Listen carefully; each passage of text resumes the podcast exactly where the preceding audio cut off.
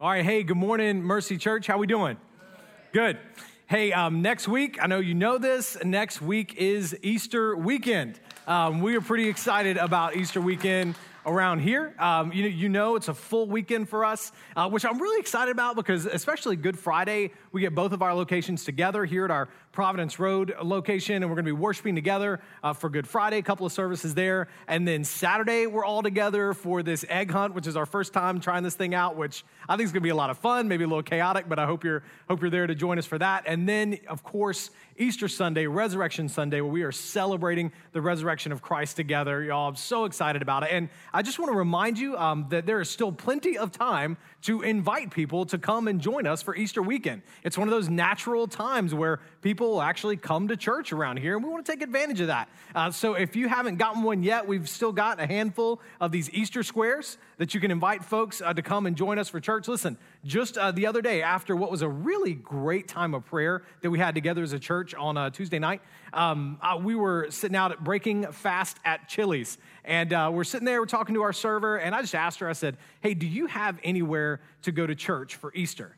And she said, No, I don't. I said, Well, you should come and join us over at Mercy Church. I handed her one of these squares. We prayed for her because you got three pastors. Of course, we're going to spend some time praying for her, but it's actually something you can do as well with your servers. But I just say, blanket uh, the whole place, the whole community with these Easter squares. There are so many people that are one invite away uh, from coming and hearing the gospel. And who knows what the Lord might do through that, right? Y'all, I am praying expectantly for Easter.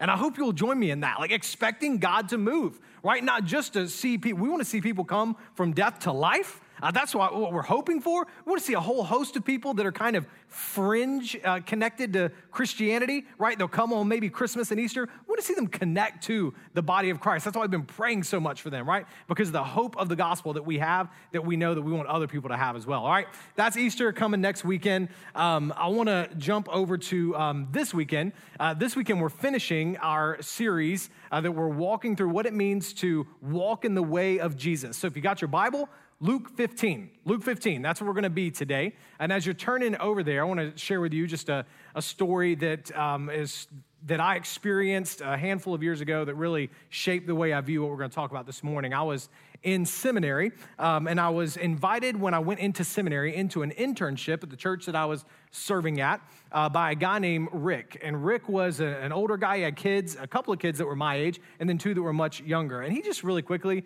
Rick became like a spiritual father to me. Um, and I just uh, got to know his family really well. Courtney and I got to know his family really well. Got to know his two younger kids, uh, Mike and Laura, really well because we kind of, uh, we were serving, Courtney and I were serving in the kids ministry, and we got to kind of watch them sort of grow up uh, as we were serving there. One of the benefits of being at a church a long time. Uh, well, a few years ago, Rick calls us up um, and a little bit of an alarm up at the office because his car, when he had gotten home from a parent teacher conference, uh, his car had been stolen out of his driveway. And at the same time, Mike, his now 15 year old son, was missing. Well, uh, he calls a couple of Mike's friends and puts together that one of, uh, one of Mike's friends tells him that uh, Mike had been thinking about and contemplating running away which was really out of character for Mike. He wasn't really a rebel. He was a really, he's just what you would characterize as a good kid, pretty chill, not that high strung or anything like that. Um, and so Rick just takes off in his car. He starts going to every um, just gas station exit on the highway, all the way up from Durham, North Carolina, all the way up past the Virginia line, and he's not seeing anything. And he just kind of went because he's like, well, I got to go out there and find him. There, you know, making tons of calls and everything else. Well, um, you know, they don't find him. The next morning, they call the school and they ask the principal, hey, can you just ask anybody who knew Mike, um, do they know anything, right? They're, they're, they're pulling shot, you know, their parents, they're, they're hurting, they're panicking a little bit. And one friend happens to say that he had heard Mike talk about going to New York City. Well, on that lead, Rick uh, jumps in the car and takes another one of our pastors, David, and they just take off from Durham towards Manhattan because they don't know. Uh, they're just like, all right, we'll just go see. And the rest of us are back um, at the office and we're just praying and, and asking the Lord to, to bring Mike home, right? Well, they drive all the way up there, 10 hour drive, whatever it is. They get to, um, they get to, you know, Manhattan. They park their car and they start making their way to Times Square. Now, listen, you can imagine as Rick starts walking towards Times Square, because, just because they're like, I don't know, we'll start there and we'll just say maybe, that, maybe he might be here. You, you know that his son could be anywhere across the eastern seaboard uh, into the Midwest with a day's head start.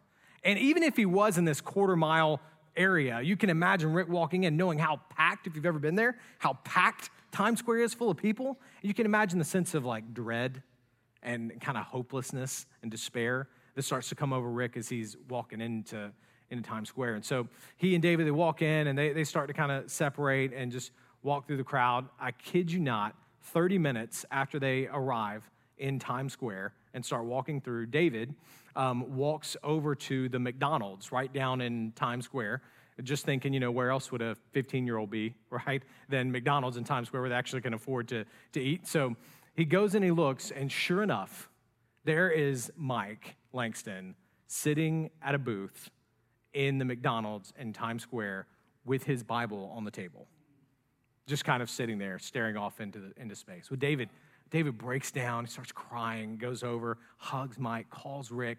Rick come, and Rick said, uh, he said, the next minute was like a movie scene, right? He's about two blocks away. He just starts darting through traffic, like telling the, the cabs, just hitting him on the hood and, you know, running everything. Gets into McDonald's, sees his son. I mean, just runs breaking down, right? Runs, grabs his son, hugs him, tells him he loves him. He's so glad he's with him. And then he sits him down and he pulls this Bible that Mike has been flipping through and he turns to Luke 15.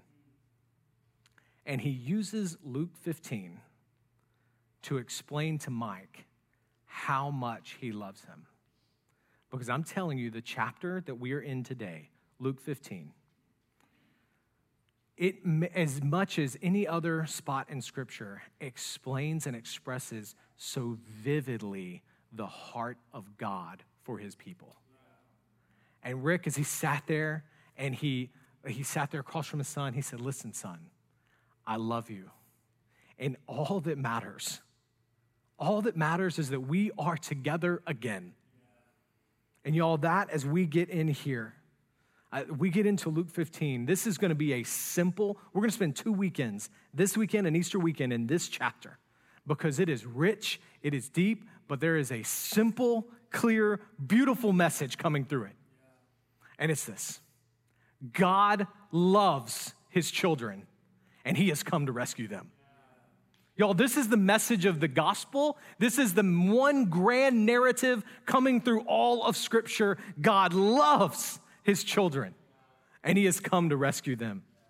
See, since about the third century, probably earlier, but as we have it on record, this week that we're stepping into today has been called Holy Week for Christians. It's this week where we slow down, where we turn the noise down a little bit in our lives, and we remember. We focus our hearts and minds on what Christ did for us. Historically, the church called today Palm Sunday, right? Because John 9 tells us that as Jesus comes walking into Jerusalem, they start to lay down palm branches across his path, which is something that they did that was reserved for royalty. They're shouting, Hosanna, blessed be the one that comes in the name of the Lord. But they didn't understand what he was coming to do. See, the triumphal entry of Christ on Palm Sunday wasn't to go sit on a throne, it was to go hang on a cross. And that's because mankind didn't just need a ruler, we needed a rescuer. It was out of love that he was walking into Jerusalem, knowing he was walking to his death, but willing because that death was going to be what saved us. The Bible says this week, Holy Week, it's about God's love for sinners. 1 John 4:10 says it really simply. This is love. Not that we loved God, but that God loved us. That God came after us and he sent his son to be the atoning sacrifice for our sin. Holy Week is about meditating on, remembering that God loves his children and he came to rescue them. That is the why of Easter, and that is the message of Luke 15. A message so simple that a dad can sit down with his runaway son in the middle of Times Square at midnight and clearly articulate the great love of God and say it simply this is love, son. God loves his children, and he came to rescue them. And I'm here for you because I love you. And the only thing that matters is that we're together again. I hope. I hope this sermon, I hope our time together today kicks off for you a week of celebrating the love of God that came for you. So we're getting into this, as we get into this passage, listen, the reason we're here with this one is because we're going to get into the deep waters of the gospel. That's why I love it so much. I hope I'm praying for you. One of my prayers as I've been uh, writing and preparing this message is that you would not just settle for going through the motions of Easter, that you would let your heart, let your, your mind, let your soul drift into the deep waters, the beautiful waters of the gospel, and sit in it. We're going to dive into this passage and I'll explain it as we go, all right? Here's the, here's the setting. Luke 15, we'll start with verses 1 and 2. All the tax collectors and sinners were approaching to listen to him. That's Jesus. And the Pharisees and the scribes were complaining. This man welcomes sinners and eats with them. Now, there are two groupings of people that are very different that are situated right here in this scene, okay? And these two groupings of people represent two different worldviews, and those worldviews were there in that moment, and they're still alive and well together. I think represent just about every one of us in here. You gotta understand, okay? You have to understand Jesus' audience if you're gonna understand Luke 15. Everything about Luke 15 hangs on understanding who Jesus is teaching these parables to. If you miss it, if you miss who he's talking to, you're going to settle for some kind of bland moral reaction to this passage, okay? You got to understand who he's talking to. All right, so here's the first group. First group is the tax collectors and sinners. Let me talk about the tax collectors for a second. There's really there's not really a big like um, equivalent for us in our day for this all right uh, most of us uh, just don't we don't have anything to fully grab who this person is the only thing that we have um, from the bible is zacchaeus was a tax collector. And we're like, oh, Zacchaeus, I know him. Uh, if you grew up in church, like he was a wee little man, a wee little man was he. He climbed to the top of a sycamore tree because the Lord he wanted to see, right? If you grew up in church, you had that little nursery rhyme, little song to learn about Zacchaeus, and you're like, well, maybe the worst thing about Zacchaeus was that, you know, as a tax collector, maybe you owed $25 um, to the government, but when Zacchaeus came along, he took $30 and he skimmed some for himself, which made him kind of a, a bad guy, right? And that's kind of where you settle is that he had just some moral problems, and tax collectors were, were kind of bad people. Listen, it's way, way worse than that. All right, when you dig into who tax collectors were, let, let me explain who these guys were and how they were viewed by the Pharisees and scribes, how they were viewed by the Jewish community, okay? Uh, here's the situation. At the time, Rome has this empire that's as large as it really ever was, going all the way from what would be like England, stretching all the way to India, right? And y'all, this empire was a brutal, horrific governing empire, okay? It was a dictatorship. You hear about the Pax Romana in your history class. There's a reason why they call it the, the peace of Rome. It wasn't because everybody was just happy, it's because they were so oppressing every area that they conquered that nobody would dare, dare go up against them. Okay? And here's the way they did it. They conquer an area, right? And when they conquered a city, they would take men, women, and children, and they just take them out there and they use them as examples. They would strip them naked and they would crucify them along the main road into that city. So that every time you went into the city, what you would see is all these people hanging there with, as this big, very vivid reminder do not mess with Rome. Now, they had this all the way across, like the known world. Now, how? How in the world are you going to you going to govern? Are you going to make sure that everybody's, that there's no rising up, no rebelling against you? Right? Because the Roman army wasn't big enough to occupy all that territory. We're not in the area where you have drones or the age where you have drones that can like fly over and make sure everybody's, you know, staying put and staying under Roman control. What are you going to do? Well, since the Roman army isn't big enough, what they did is they hired mercenaries who were indigenous to the people they were conquering they hired them and inscripted them into the Roman army, trained them up, and turned them into Roman soldiers, even though they were a part of the very people that they were conquering. How are you going to pay for that? Taxes. Taxes are the way you're going to pay for that. So, a tax collector was a local citizen, in our case, a Jewish citizen in this area, a Jewish citizen who's to sell his soul to go buy a Roman tax gathering franchise and then go around and take money to fund the very regime that is killing, murdering, oppressing his own people. There's just no equivalent for that in our modern day. I mean, I don't know if like the mafia was the legal governing entity and your neighbor Bruno was coming to take all of your money and then go use that to fund the killing of those that you love. Let's just, you got to understand, these people were not welcome in the synagogue. Right, let's transport ourselves back into the, the local area. Uh, these people were not welcome in the synagogue. Their testimony was not welcome, even admitted in court. They were just shunned, right? They were oppressive traitors. And alongside of those tax collectors, you have people that are called sinners.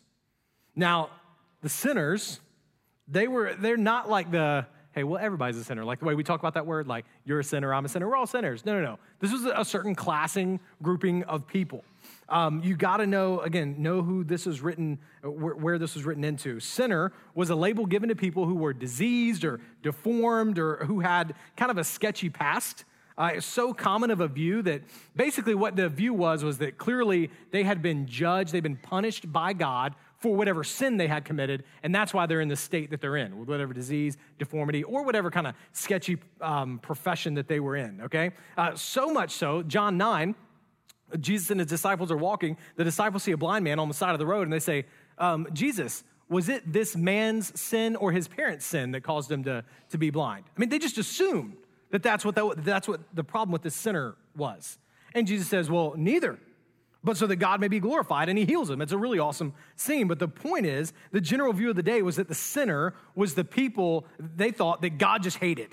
And God was judging them for their sin by punishing them with whatever lot they had in life. These would be the sick, the prostitutes, the slave traders, the drug dealer, again, the tax collectors. None of these people are allowed near the synagogue. These people, especially the sinners, are taught from day one that they're outcasts, that they had received their judgment from God. And one day when they actually meet God face to face, it's gonna be really bad for them. Yet, y'all, here are these tax collectors who have no conscience. You cannot have a conscience in the tax collector game. What are they doing?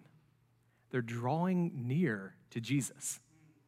Here are these sinners who have eh, eh, been told forever that they're not worthy of God.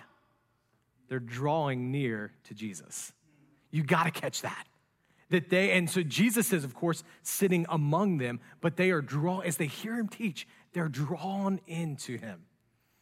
And then, before I get into the Pharisees, let me ask you any y'all ever been in a place where it's kind of emotionally, whatever, you just started to maybe embrace a little bit the idea that you must not be one of God's people. Like, you must not be the type of person that God wants. For whatever reason, you just, you're not the type of person that God would approve of. So because it didn't seem like, like you look at the people that seem to know God, you look at church people, you're like, I'm not one of them, so I must not be, that must not be for me, God must not be for me. And so you kind of just went hard into your sin because of that. If God's for that type of person, I'm not that type of person, so I'm going to do my sin. And if I'm gonna do my sin, I'm gonna do my sin right. Listen, if that, if that's you, if that has been you in, in your past, maybe that is you now, I gotta tell you, this sermon, this passage, this word from God is for you. It's for you that feel like you have run away from God or that God's not even really a thing for you. This, that's the people that Jesus is speaking to. God's grace is for you. And look at verse 2. The Pharisees, scribes are complaining about this man welcoming sinners, eating with them. It's our second group. This is the morally upright. This is the religious elites. These are, the way I heard one guy describe it, the varsity evangelicals with nine fish on their chariots and only listening to Hebrew music, right? I mean, these are just the people that are drawn into to, to thinking that uh, the way to say it is they believe their morally upright lives has given them favor with God that just is not going to extend out to others. They actually are looking forward to the judgment of God because they think the judgment of God's going to condemn those tax collectors and sinners. And when God judges them, he's going to approve of them for all of their morally upright living. And they'll be celebrated. So the Pharisees and scribes are complaining because Jesus is with the wrong group. He's befriending sinners. And so Jesus responds to their grumbling with these parables. And it's going to show them, here's what's going to show them how glad it makes God how glad it makes God when sinners move towards Jesus. And they don't really know what to do with it. So there's gonna be three parables that do that. We're covering the first two today, and the next one, um, the story of the prodigal son on Easter Sunday. But listen, this what both of these parables are gonna do today, they're gonna upend both of these worldviews. The worldview that says, I don't deserve God's love, and the worldview that says, I do deserve God's love. And Jesus is gonna flip both of them on its head. Let's look at the first parable, verse three. He told them this parable What man among you has a hundred sheep, loses one of them, does not leave the 99 in the open field and go after the lost one until he finds it. And when he has found it, he joyfully puts it on his shoulders. And coming home, he calls his friends and neighbors together, saying to them, Rejoice with me, because I have found my lost sheep. I tell you, in the same way, there will be more joy in heaven over one sinner who repents than over 99 righteous people that don't need repentance. All right, think about these listeners. Remember, put yourself, who is Jesus talking to? The two groups those that think they don't deserve God's love, those that think they do, to the tax collectors and sinners who think that since they've wandered away from God, that they are the sheep out in the wilderness now, that God is just going to forget about them. Maybe that God has forgotten about them. God's only going to deal, after all, he's got to deal with the 99. Right? And Jesus says, No way. No way. And I love that he says it in this, like, of course kind of way, right? Because let's be honest for a second. Um, if, if you have 100 sheep and you suffer a 1% loss, are you going to go after the one until you find it? Like there's no end timetable on that, just going after them until you find it? Jesus says, who wouldn't do that? And, and maybe you have this little bit of a thought that I kind of had like, uh, me? I don't know that I would do that. Like I got 99 problems and that sheep ain't one, right? Like so I got stuff that I got to go after. Uh, we can thank our staff team for giving me that reference right there, okay? I won't tell you which one. Um, but Jesus says, look, Jesus says to the one who wandered away, and you better believe that there are people that were listening to Jesus saying, That's me. That's me. I'm that one. I'm the one who wandered away from God. He's got all those good sheep over there in the pasture, but not me. I'm the one that's gone off. And Jesus totally and completely deconstructs their view of God. He says, God's not asking you to find your way back to Him. How silly would it be? How bad of a shepherd would he be if he expected the sheep to find its way back to him? No, he's the shepherd and he's coming for the lost one. And listen, he doesn't stop. He doesn't stop until he finds it. That's why we say all the time around here you are never too far gone. Never too far gone to be found by God. Jesus says, I've come to seek and save the lost, and he doesn't stop. And some of you need to hear this God loves you. You got to hear this. He loves you. And the single great story of Scripture again, God loves his children and he's come to rescue them. That means you. So, of course, of course, he's sitting with the tax collectors and sinners. That's where they were. And Jesus is going to go and get his lost sheep. He went to find them. And what I love, I love the picture that Jesus is painting. Because as the tax collectors and sinners heard his voice, just like when a sheep hears the voice of the shepherd calling it, when the tax collectors and sinners heard the voice of Jesus, they were drawn to him. Just like you were created for the love of Christ. You were created to know and walk with God. And when you begin to hear his voice and something in you starts to pull, that is that's how God formed you to, to be drawn to Him. And if that's today, don't run away from that. Don't push that away. And what does He do when He finds them? Lean in. This is the heart of God.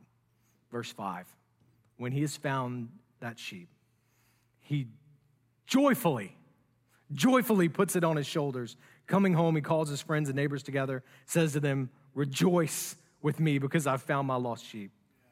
He rejoices. He doesn't say, You dumb sheep right? God's not at the end of the day counting up the flock and going 97, 98, 99. Anybody seen Sarah?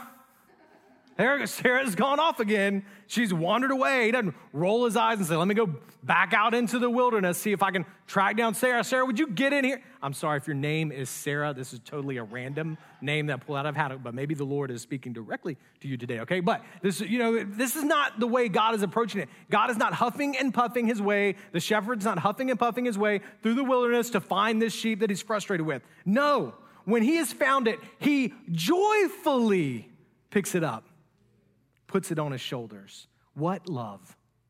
He carries you home and he throws a party celebrating you've come home. So, to the person who thinks God couldn't love me, I've done bad things, he can't love me, to that person, he demolishes that idea.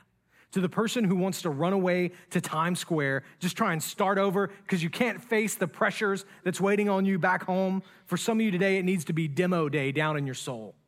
Let the Holy Spirit demolish any whisper from the enemy that says God won't accept you. And let God build something new in you a powerful hope that says He loves you, He's come to rescue you, and He can bring you home, and He will bring you home joyfully and celebrating. There is a beautiful picture woven here into the gospel, or a picture of the gospel woven in here, that Jesus puts us on His shoulders. You see that? He said, Look, He's not saying he approves of your sin. He's saying, listen, you have gone and wandered away from God, and the gospel says that you cannot on your own get back to God. You cannot on your own find forgiveness and earn your way back to God for the sins that you've committed. But Jesus transfers the burden of you getting back to God onto himself when he picks you up and puts you on his shoulders. He puts your sin on his shoulders. He pays for your sin so that he can carry you back to God. And you can have him today. You can have him today. That's the gospel. Jesus transferring our need onto himself. Now, he also demolishes the views of what, what we would call the worthy ones, the Pharisees. Verse 7. I tell you, in the same way, there will be more joy in heaven over one sinner who repents than over 99 righteous people that don't need repentance. The Pharisees are operating under a view that said heaven would rejoice in their good behavior, their obedience to the moral code. And Jesus just demolishes that. He's saying there's more joy in heaven over a sinner repenting in finding salvation in God's gift of forgiveness than there is in people justifying themselves out of their own good works. Because the sinner repenting and coming home is ultimately it's a celebration of God. And y'all listen. Heaven is a celebration of God. Who he is, what he has done and a sinner repenting and finding their only means of salvation in God, that's a celebration of God. And it only celebrates us in as much that God has brought us into that celebration. That's what's happening in that first parable. And then here's what happened. Just like a just like a movie scene that's one of those ones that just goes boom, boom to the next scene. That's what we have. Jesus goes immediately into the very next um, parable, verse 8. What woman who has 10 silver coins, if she loses one coin, does not light a lamp, sweep the house, and search carefully until she finds it. Again, and he's like, Of course, you know. When she finds it, she calls her friends and neighbors together, saying, Rejoice with me, because I've found the silver coin I lost. I tell you, in the same way, there is joy in the presence of God's angels over one sinner who repents. Here's this woman who has 10 coins, a coin would be about a day's wages. Jesus says, If such a woman were to lose a coin, how would she not put together this like type A, all out organized search for it? Because, like the sheep, but even more clear, the coin can't find the coin's way back to its owner. The owner has to find it, she has to find it. Some of you are like, what's the big deal? She had nine others, right? Why is she overreacting about couch cushion coin? But the tax collector and sinners are thinking, I am that coin. I am the, the one lost in the couch cushion. Why would God even bother with me when he has nine others? And then she gets so excited, she calls everybody over for this group hug celebration thing. And you're like, isn't this a bit of an overreaction? Verse 10 says, God is not overreacting, y'all. We are underreacting. Y'all, heaven is an all out celebration unlike anything we can imagine when a sinner repents. Just because life is not a game. Heaven and hell are real, there is a real war being waged for our eternity. And when a sinner repents of their sin and allows God to forgive them and bring them home, that isn't winning a game. That's a prisoner of war being rescued and brought home. Y'all, over the last two weeks, um, up at UNC Charlotte, uh, when most college ministries are often gearing down, our college ministry has seen four students come to saving faith. Y'all, that is four lost sheep, four lost coins, four lost sheep that have found their shepherd who have come back home to God the Father in just the last two weeks. And I know what heaven is doing. Heaven is celebrating that the lost have found their way home. Can we take a second at both of our locations and celebrate that God has brought the lost sheep back like heaven would. Can we celebrate and say, Thank you, God, that He's brought them home? Yes, that's the heart of God. When the lost come home, God celebrates. He loves it. He, God loves repentance. He loves it. Nothing gives him joy like the lost one coming home to the Father. And if that's you today in here, God is celebrating. Unlike any other way, that's what, this is what Jesus tells us twice that there's this unique joy that it gives the heart of God. And heaven is erupting in celebration as you make your way back to Him.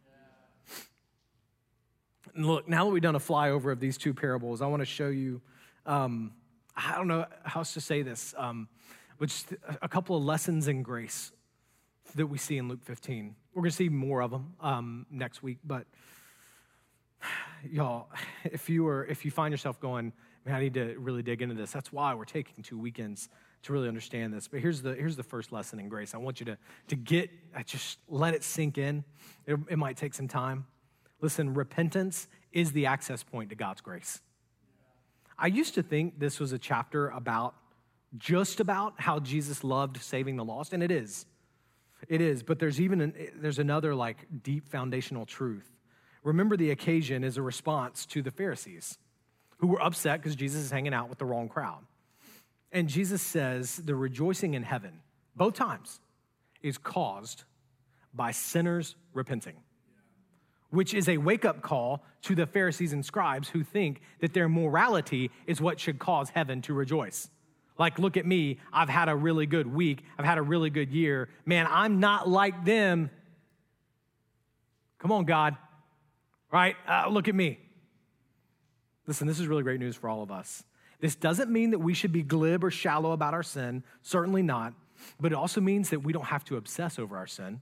Instead, we rejoice in our Savior who paid for our sins on the cross and will see us all the way home down the road of repentance.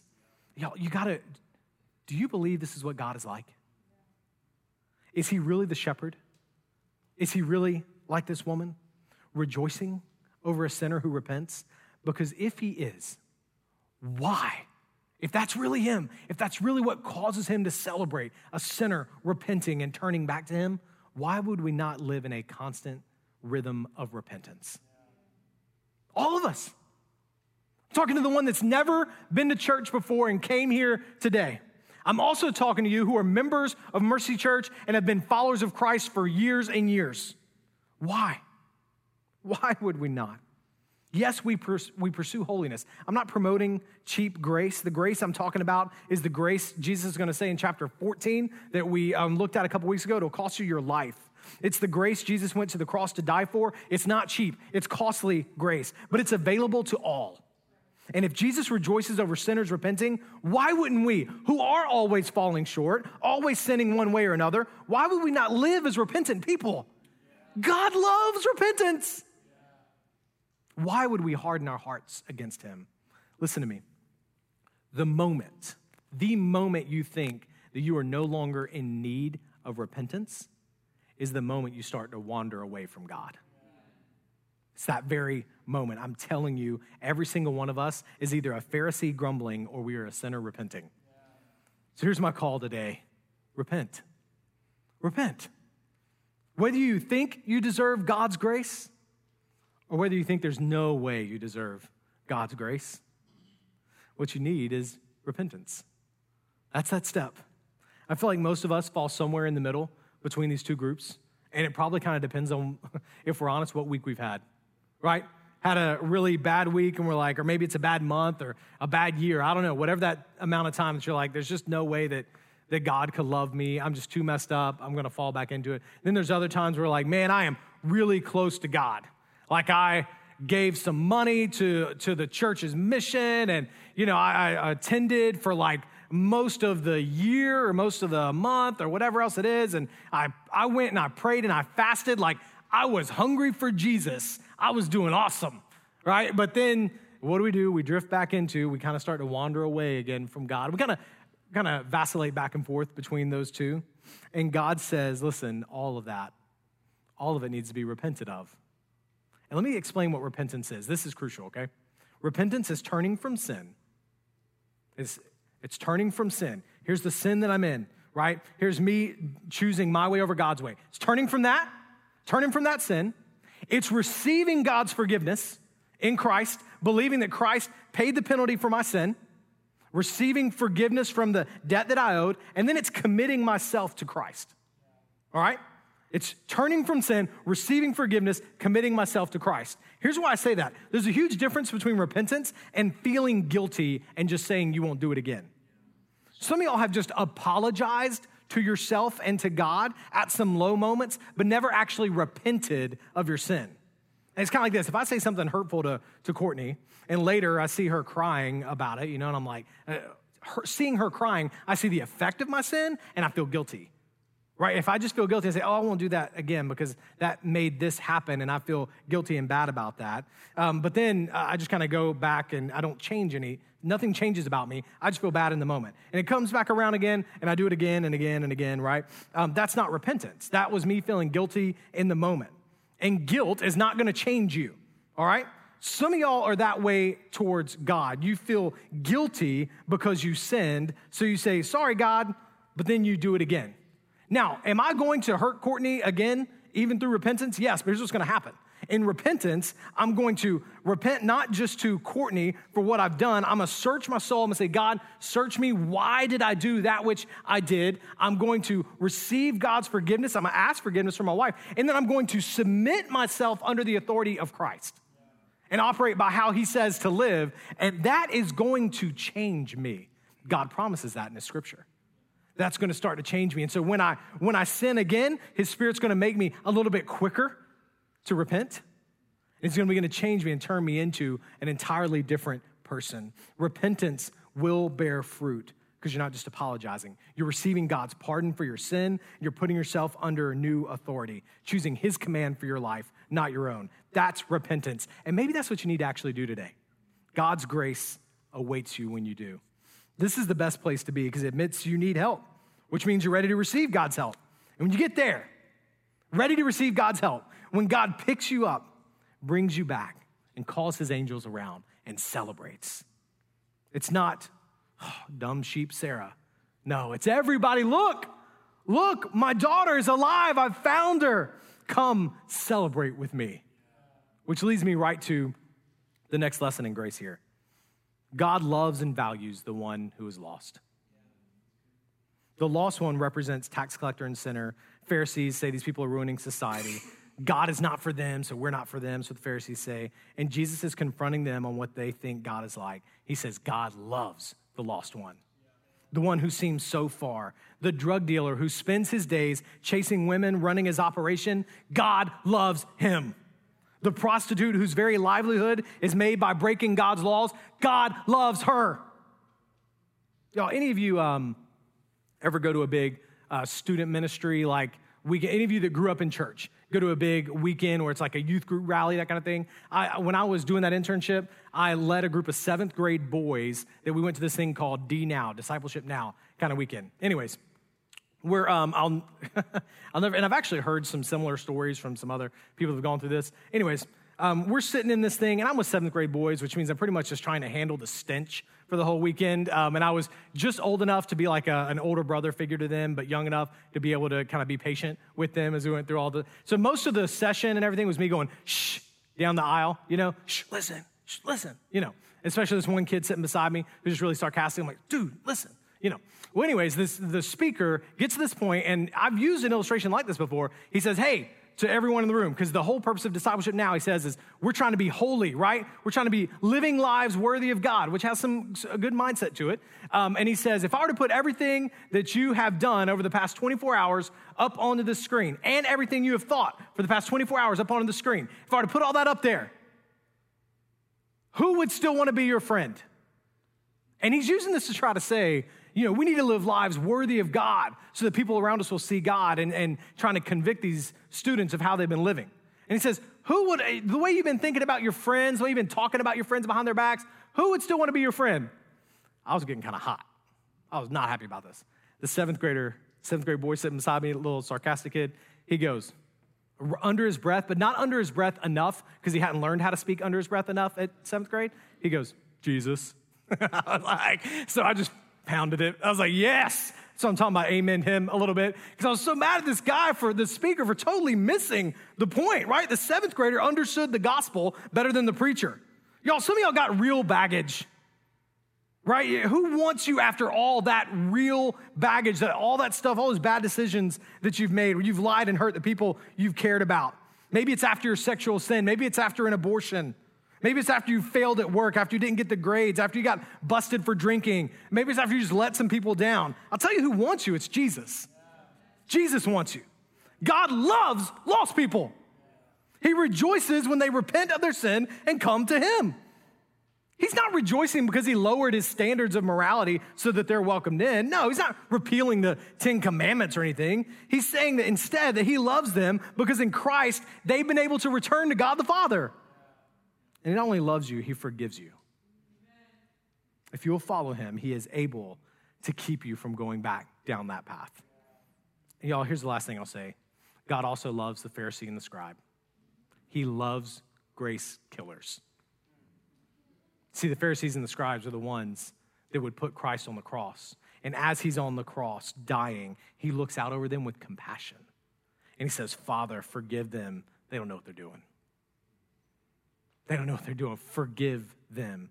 And while they're rebuking him here in this scene, he shows them the problem with their way. There's no joy over he- in heaven over people who don't repent. Repentance. That's the access point to God's grace. But we know, even though they continue to rebuke him, the people who killed the God of grace, he still loves them. He still loves them. So if you in any way believe your good deeds earns you a spot with God, if you believe God owes you love, you've missed grace. You've killed grace, but He loves you.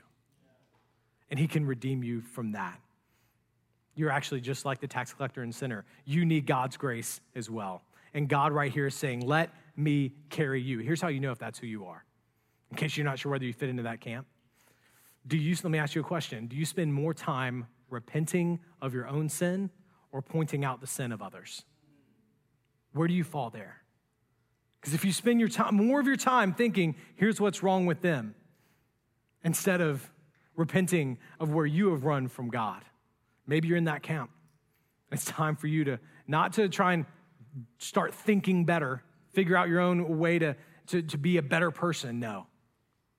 God says he loves repentance. There's celebration in heaven over a sinner who repents. So turn back to him.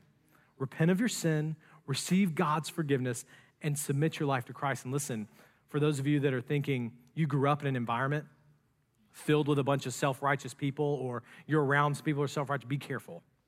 If Jesus loves them, we must love them too. You must love the grace killers because if you don't, you will become one. You must love them as well.